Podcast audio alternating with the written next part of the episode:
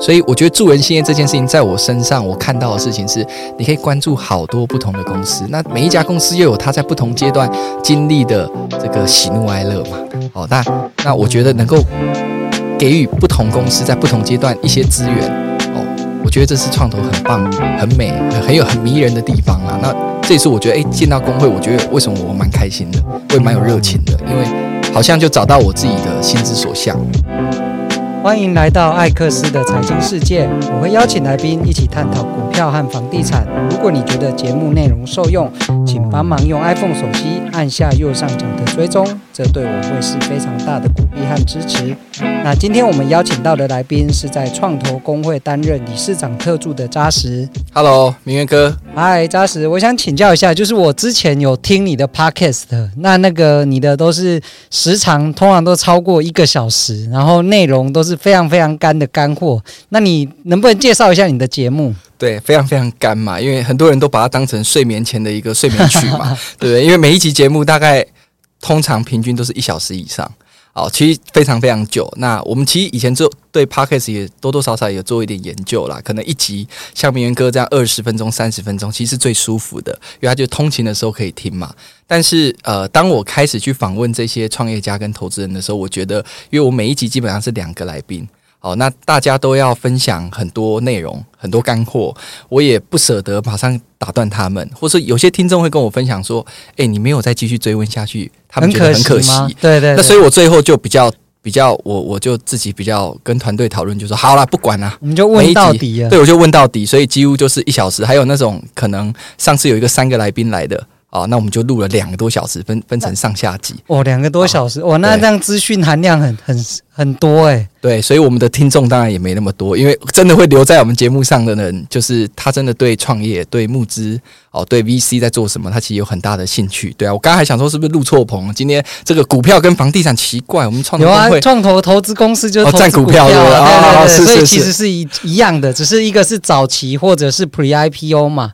对，那股票当然就是是次级市场，是已经在公开发行在市场上流通的。对对对，我想这个次级市场股票跟房地产，我要跟明源哥多学习了。没有没有，多交流多交流。对啊，那那像你的节目啊，他你采访者通常他的背景是什么？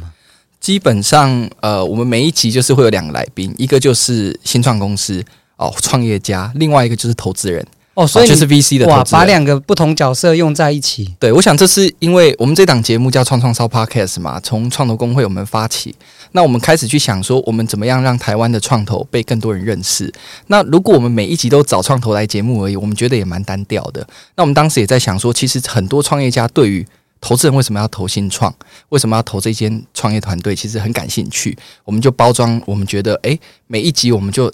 做一个组合，一个搭配，所以每一集你都可以听到投资人为什么投新创，新创为什么决定要接受这个投资人的投资。哦，所以是找他们是已经有合作，已经是投资关系的。哎，这蛮好的，这这很特别。对对对，所以今天透过名媛哥这个节目，我看我们的受众又要增加不少了。对啊，希望把这些创投被投资跟被投资的一些经验都分享出去。因为像我自己以前创业刚开始想要理解创投的时候，其实那时候大概是二零一三年。然后其实台湾的资讯非常少，不过这几年在政府的支持，还有很多加速器，还有像创投公会这些在推广。因为我知道你们还有专栏文章，还有电子报之类的，其实我都有订阅了，所以我也是收获非常多。是是是，希望这这些话是真心话，真心话，哦，真心话。OK OK OK，讲真心话。哇，好，Real Talk，Real Talk。对，好，那我们回到那个。扎实本身哈，就是我想很好奇，你怎么会加入什么机缘下加入创投公会？其实这真的是缘分呐。那我想，因为你你都叫我扎实嘛，大家平常也很好奇。第一个问题就是你但你你为什么叫扎实？叫扎实？大家以为我很自恋，英文叫 solid，对不对？就大家一听到就 what solid，没有这个英文名字，对不对？就正统的这个美国、英国，他们没有人的英文名叫 solid，叫固体。哦，但其实主要是因为我大学我爱打篮打篮球。啊，我打篮球，我都会特别跟我的同队说卡位扎实一点，卡位扎实一点哦，所以他们就叫我扎实。诶，那我觉得扎实这个名字好像不会被人家被别人忘记嘛。对啊，哦、你做好的蛮正面的、做好的事情也被记住，做坏的事情也会呃这个也会留存在大家心里嘛。所以我自己做人这个也也也是很重要。那回过头来讲说，诶，我为什么会加入创投公会？真的是缘分呐、啊，因为其实我。呃，我我可以大概分享一下，很快 go through 一下我的。对啊，你的学经历，我的整个整个 career，其实我自己是呃台北科大电子工程所哦，所以这样子的一个背景，大概想象就是哦，他一定是做工程师嘛。可是说呃，坦白说，我自己对于写程式毫无兴趣，真的毫无兴趣。那这还可以毕业哦。呃，当然有很多贵贵人相助跟最后的坚持。其实我也有考虑过，当时硕士的时候要不要休学，真的有考虑过。但我最后还是盯住了，其实呃，还是把它完成这个学业。那我电子工程所毕业，大家都觉得是工程师的老路嘛，但是我并没有去当工程师，我先去当外商的业务。他、啊、做外商的业务做一段时间之后，其实我自己个人啊，我真的是一个比较价值导向的、意义导向，就是我很重视做这件事情有没有产生社会的效益，跟对社会有没有帮助。我是真的很 care 这件事情。我想认识我的朋友应该啊、呃、都是这么认为的，所以我其实就从外商跳到了森林小学实验学校当老师，当一个国小老师，哦啊、因为我自己对教育其实是怀着很大的热忱。所以我到森林小学当了一年的老师之后，我也离开。我离开之后呢，这时候就有我的，就我的非常好的朋友，他就呃也算是我亲戚，他就跟我分享说：“你是一个这么关注公共议题的人，那你也对教育关心，你要不要到体制内哦，就去去当一个政策政治工作者？”所以，我真的我最后也也也是很幸运，我就呃帮了一个立法委员，我就做他的政策幕僚。那政策幕僚，其实我那时候负责就是法案咨询、预算。好，那同时我们在二零二零年，我们也一起经历了一场选举，最后也协助啊，我、呃、我的前老板连任。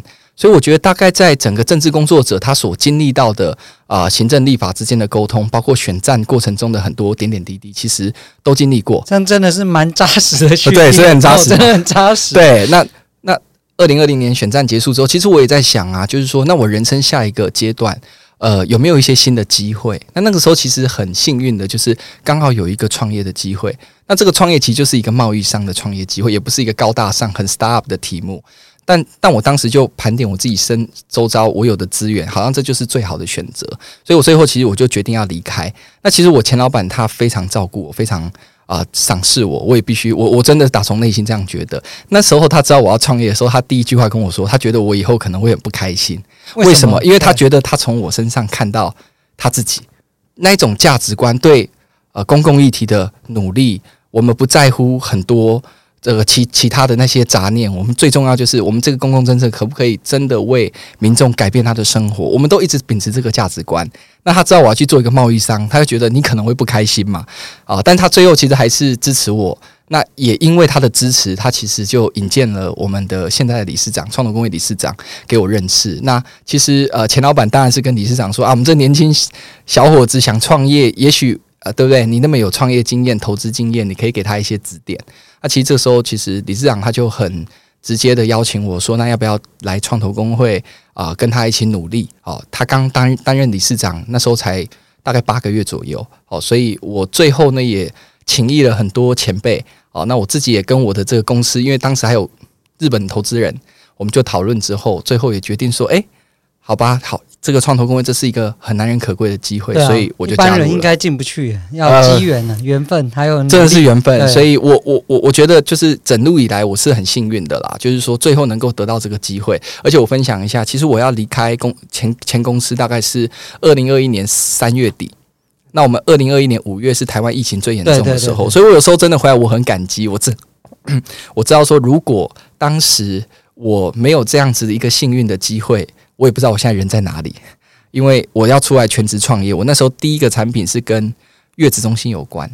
好，那你看月子中心，我我三级警戒的时候，我怎么跑得进去？对对，所以我有时候我觉得这是一个奇幻旅程啊。那但我我透过这个我也分享一下，温暖分享一下嘛。就我觉得，呃，我我自己也不是什么二代哈，这种很有钱家庭出身的。那我很幸运拿到这些机会，但是我也去思考，其实我这些机会的背后。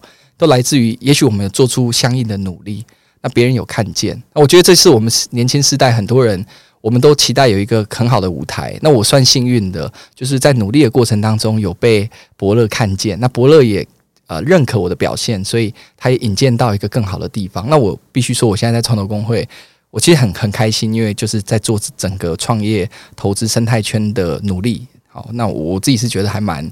开心蛮幸运。那你通常都做哪些？时间花在哪里？其实我现在工会有一组啊、呃，就是我在工会其实办了非常多的活动我知道有非常多特创新的动的一些活动出来，对对，包括球赛啊，包括我们的创投专栏啊，包括我们创。的创创超 Podcast 啊，好，那球赛就是我们每年会凝聚所有的创投跟新创圈好朋友一起在南港运动中心打羽球、打篮球。哦，那呃，这个创创超 Podcast 刚刚大家都知道，那专栏就是我们邀请非常多创投圈的同业朋友，他们可以写文章，因为我觉得台湾对于很多创投的呃故事跟创投的。观点其实，我觉得这是我们创投公会可以奉献的一些价值，给很多有募资需求的创业家，我觉得是一个很好的参考。那当然，每年我自己就觉得要一直不断的创新。那这一些 content 我们越来越多，我们也开始有自己的自媒体，包括自己的 Line、自己的 LinkedIn、自己的本来就有脸书粉砖，这些都是我们开始去想，有 content 也要有好的 channel 去曝光。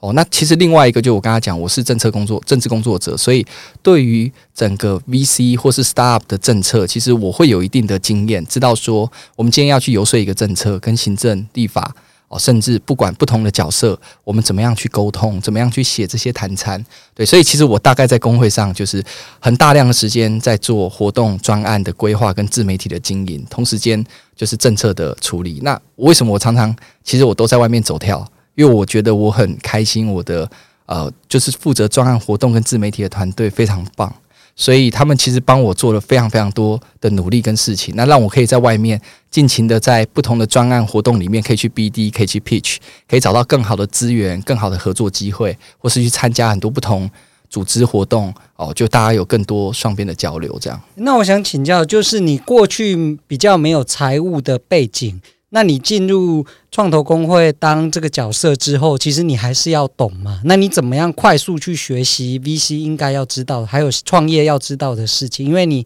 必须去媒合这两边嘛，让更多人能够理解彼此在做什么事。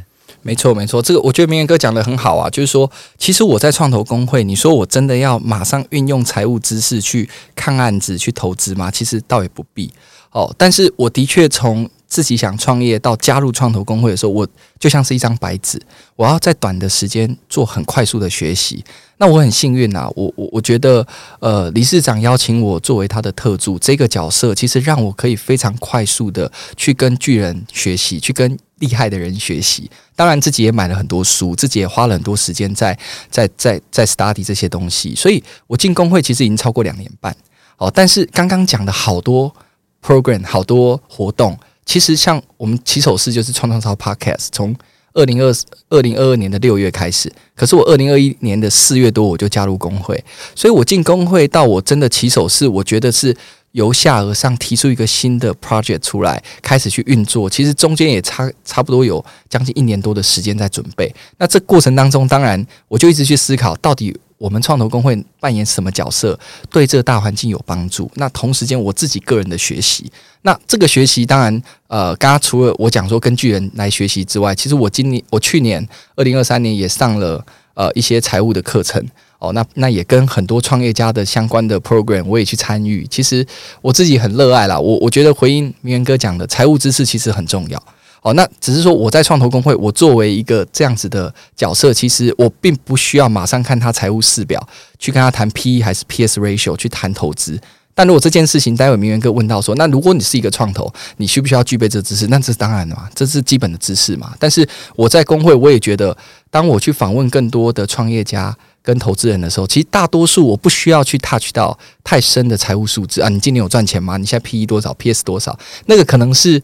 我私下如果要做一些微奈米投资的时候，其实我们会去看。欸，那你自己也有投资哪些公司？就是分享一下，不用讲名字没关系。对，我，我觉得自己真的有做一些微奈米的投资啦。那其实我必须说，每一个人运用自己的专业在这个领域上，你自己所接触到的那个族群，像我接触到非常非常多的创业团队嘛。那我本身也不是资本雄厚，我跟明远哥不一样，对，没有太多资，我也只有一点点 一点点，就是那我是维米过得去而已。对对对，但是我我我觉得就是说，呃，有时候。后别人有有时候，我觉得那是双向的。就是我认识这么多创业团队，我站在创投工会的立场上，我真的很希望每间公司都成功。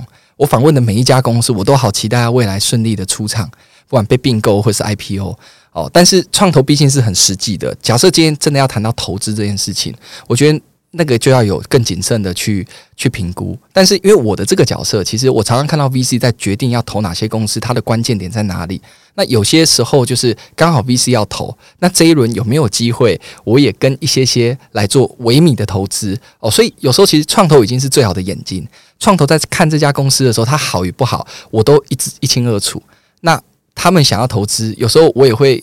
问一下创业团队说：“那我有没有机会投资？我也蛮看好你。那对他来讲，他会蛮认可的啊，因为他知道说，诶，扎实你也在这个圈子一段时间，你也很关心。我觉得你对我的投资，个人的微米投资，可能对我公司也是有正面的帮助，所以他会接受。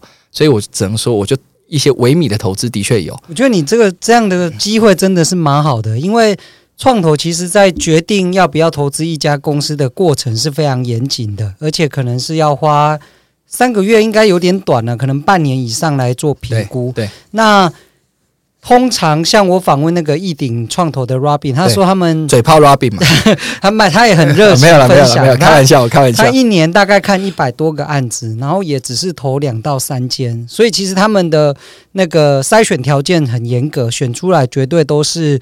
蛮有机会成功的。那我觉得，不管未来这个创业团队发展的怎么样，能够参与这个评估的过程，以及投后陪着这些新创团队成长，我觉得对个人的视野的扩展，还有知识的成长，我觉得都是一个非常好的机会。没错，没错，没错。那有什么让你印象深刻的的的的案例吗？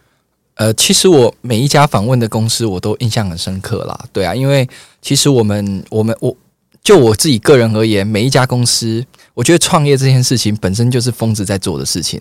那可能这些人就是是就是因为他们是疯子，所以他们决定要创业。所以我从创投公会的角度，其实我去看这些案子，每一家案子，我都觉得哇，这群创办人真的是多么的不容易啊！一直坚持，疫情来也继续坚持。资本寒冬了，也要继续坚持。可是，一个资本市场就是这样嘛，它会 up and down 嘛。但是，创业家能够能够继续坚持，固然我知道最后百分之九十五以上都会 fail 嘛。可是，呃，我觉得那整路过程就呼应刚刚明远哥讲的，其实这整个过程的陪伴跟互动。互互相交流，那才是很珍贵的一件事情。所以对我来讲，我只能说，诶，如果以我的专业哈，我在看一个生计或是医疗的案子，我会有点吃力，因为那不是我的专业嘛。对，那个又是非常 niche，那一般人是无法无法能够透过短期间的了解去学到的。对对对，因为它有它很大的专业度嘛。但是对于现在很多数位经济，台湾现在对于数位经济也越来越重视。哦，那这这一些产业或 FinTech 的公司，哦，Web Three 的一些公司等等的发展，其实跟他们互动起来，我都觉得就是很快乐啊。就是你能够讲白了，创投就是要投资这个世界上最聪明的人嘛。所以创投他也要很聪明嘛，因为他懂得去看，他作为一个伯乐，他投这个全世界最聪明的千里马。好，所以我觉得这件事情在我自己，其实我觉得到工会之后，我我对于我自己算是更认识更多，就是我发现我很喜欢助人兴业的工作。所以有人问我说：“如果你有机会创业，跟你有机会当创投，你想做哪一个工作？”我说：“我一定会选创投。”那创投它有基金去投别的公司。我现在呢，虽然我不是有很大的基金去投别人，可是我在公会上面，我有这么多专案，这么多活动，其实我都是凝聚这些创投跟新创聚在一起。所以我觉得助人兴业这件事情，在我身上我看到的事情是，你可以关注好多不同的公司，那每一家公司又有它在不同阶段经历的这个喜怒哀乐嘛。哦，那。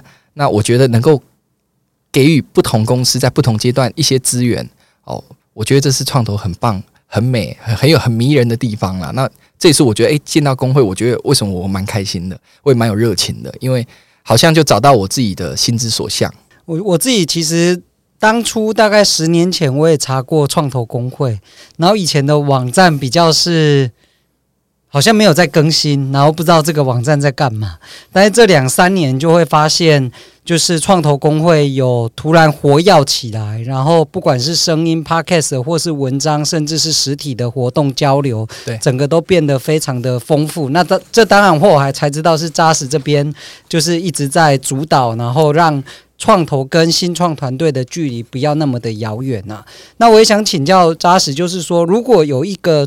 新创团队他想要开始募资，他要做哪些功课，以及大概会花多少时间，和他的流程大概会长什么样？哇，这个问题就很认真诶。但我先呼应一下，其实我觉得，因为我自己人生第一次出国去非洲马拉维哦，那那时候我是做一个考察，对社会企业 NGO 组织的考察。呃，那一次非洲有一句谚语，就一个人走得快，一群人走得远。所以我必须说，两年半前我加入工会，绝对也不是靠我一个人，是我有这么棒的团队，还有最重要的是理事长他非常有热忱，他基本上对他来讲，在台湾呃深耕差不差不多快三十年的。呃，创投他义鼎创投的老板嘛，也是 Robin 的老板嘛，对啊。那他其实对于很多台湾创投的发展，他也有很多不同的观点跟想法。那我觉得对他来讲，呃，他也有这样子的热情，也有这样子的想法。呃，希望说，诶，我们可以更快的推动很多事情。所以一件事情要促成，要一群团队，再加上有最重要的、最明理的、最愿意支持的的的上面的这个大老板嘛。好，那回来就是你刚刚讲，就是说，诶。我如果是一个要 fundraising 的新创，对不对？我要做什么准备？我觉得你至少创创烧四十集，你要挑十五集以上来听吧。哦，因为这个建议很好，这建议很好嘛。那我们创投专栏今天十四篇了，你至少要挑七篇来看嘛，对不对？我觉得这是一个最基本的嘛。那创投工会办的活动，当然要来参加，因为至少我们是一群由创投机构组成的商业同业工会嘛，我们还是很有。自信的会说，我们一定是更用 VC 的眼睛去看这个世界嘛。那今天你要 fundraising，常常遇到就是呃，创业家觉得创投不了解他。对，其实早期啦，就是这个资讯鸿沟很大的时候，其实蛮常会遇到新创团队在 FB 上骂创投。以前比较有，现在这几年我觉得应该很少看到这种现象了。现在就是大家常会说，创业家说啊，这个找不到好创投，创投说找不到好案子，对不对？那我们作为工会，我们也要负责任，就是出来觉得，我们出来去思考说，那我们能够做什么样的事情，让创业家更认识创投，让创投更理解创业家的处境。所以我说，包括我自己参与的一些创业家的 program，那包括我们发起的 podcast 发起的专栏，其实我。我我可能比较特别的存在是，当我跟这群创业家互动的时候，我是一个从 VC 的角度去跟他们互动嘛。但是我很喜欢跟这群创业家这个走跳嘛，因为他们真的很棒嘛。那那同时间转过头来，诶，从这些创业家的过程当当中，我也可以跟他们分享，就我们创投怎么去关注这些新创。那你可以 follow 哪些资源？那我觉得，呃，当然，如果这个东西我们稍微认真再谈多一点点的话，哦，就是说，其实台湾的。呃，创业环境跟美国戏股的创业环境还是有一个蛮大的差距。在美国，你可能很常听到说，我听到一口一口好故事，像这个 WeWork 嘛，对，不对？讲了一口好故事，软银的钱进来，全世界好多钱都进来，他要做全世界的生意。可是在台湾，我们就比较是台湾的创业题目也不太会很 fancy，因为台湾这个创业环境就池子也没有那么大哦，所以对创投来讲，我们同时要兼顾，其实不像是戏股，就是说，诶，我只关注这个成。那个那个回报率，我投一百个可以九十九家失败，可是我一家有一万倍的报酬。不好意思，在台湾，台湾你可能十倍可能已经很多了，很好了，已经非常多了。成功率我不知道你们统计大概是几趴？真的很难到十倍啦，这非常困难啦。所以、哦、说连。投种子轮也很难到十倍。嗯，种子轮 maybe 有机会，但是你想，就算你这一家案子成了有十倍，但是你要付出多少家是失败的风险？可能十家有一家成功吗？有这有有这个比例是高估还是低估？十家有一家，其实这可能真的要再去投，因为每一个轮次投进来的不一样，所以我可能没办法说一个很客观的一个数字。但是就是我们可以想，国外可能就高风险高报酬，在台湾的 VC 有一点是低风险低报酬，为什么？其实现在我代表创投工会嘛，其实现在创投圈，呃，过往二十年其实募资环境是很不好，就是创投要去跟他的股东募资这件事情是不容易的哦。那当然有一些政策上面的原因哈，但是过去二十年其实台湾的创投是慢慢没有没有那么旺盛，它其实是萧条的。好，那这件事情其实就可以让我们知道说，哦，当创投它很难募资的时候，创投要去投新创，它也会很保守嘛，因为我的钱不容易募。我投创投，呃，我投新创我就保守，那保守资金就变少了，资金就变少了嘛，就变少了比例的变少。那我要投，我一定投最台湾最优势的产业嘛。再来就是你已经有 revenue 嘛，你实际已经在赚钱的嘛。对，哦，那所以很多创业家都说，哎，这些创投都不懂我们，根本都不投。可是对创投，他也有他的处境，对，他也要对股东负责啊。对，没有错。所以我觉得这过程当中，就是有很多新创跟创投之间，其实大家都要用更理解的方式啦。就是台湾可能不太容易一口好故事就拿到一堆钱。那可能要去矽谷的题目，哦，做全世界的题目。但台湾，如果你深耕在台湾，知道这些社会问题，哦，啊，你去做一点努力，啊，你提出一个啊，product market fit，哦，那可能创投早期的创投，或是投这个比较一般、比较大量在 A 轮以后的创投，其实他们可能比较以这个角度在评估案子了。对，好啊，那谢谢扎实今天的分享。那下一集我们会继续邀请扎实来跟我们分享可能一些政策啊，或是你看到的一些现况。那今天就非常谢谢扎实。那如果大家觉得今天的内容对你有帮助，请点击撰写评论，再给我们五颗星的好评。如果有相关的问题，也欢迎留言告诉我。那我会在未来的节目中回复你。那今天就到这边喽，拜拜，拜拜。